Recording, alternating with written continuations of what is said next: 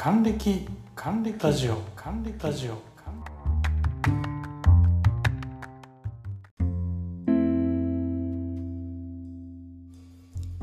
トムです。還暦ラジオ。今日も5分間のフリートークお付き合いください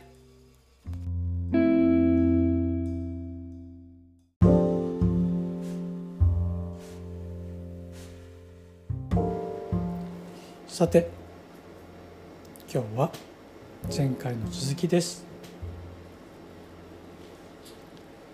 お腹が空いたらかけそばを食べる。そのうちそのかけそばに売っている中で働いている優しいおばさんにいつもかけそばを食べるので僕は2だねってって言われたんですけどその時2って何かよく分からなくて2だったんです。今でもお蕎麦が大好物です。それで2時間時間を潰す。でもちょっと足りないので帰りはすごい遠い距離を。バス路線をとぼとぼとぼとぼ。楽譜のカバンを持った小学校2年生が歩いている。今その自分を想像するとなんだろうな。かわいそうな子に思うかな。そうしてとにかく時間を潰して帰る。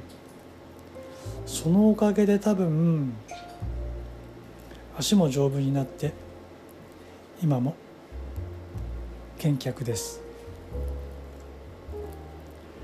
でも当たり前ですがいつかはバレるのです。嘘は必ずバレます。ずっとそうやってサボっていたものですからその担当の先生権平先生って女の先生でその先生から家に電話が来てないものね。そりゃ電話来ますよね。で何にも知らないだろうと思って帰ったら親にボッカーンって叩かれてあれ今でも覚えてるな。母さんじゃないんです。父さんに。あれ本当に覚えてる。痛かった。までも当たり前ですよね。親は心配してくれたしそれでいろんな気持ちで僕を殴ってくれたんだと思っています。でそれで僕はその時にいじめられたこともう行きたくないって多分泣きながら訴えたんじゃないかな。でやめることができました。もっと早くに正直に言えればいいんですがなかなかその時点では言えないものです。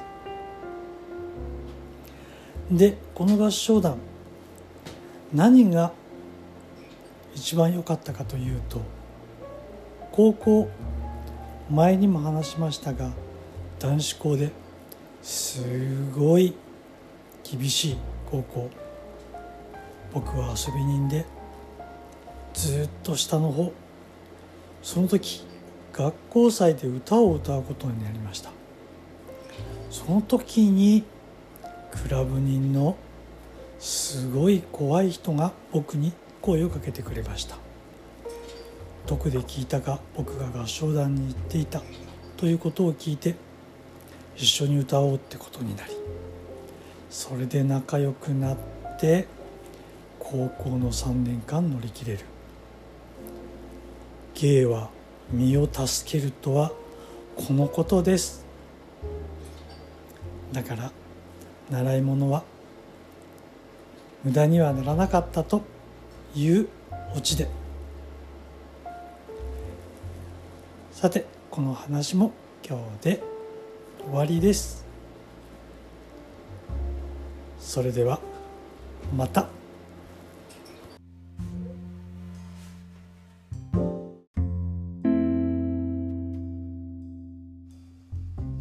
今日も還暦ラジオお聴きいただいてありがとうございました。ご意見ご要望ご感想あれば Google フォームの方でお待ちしております。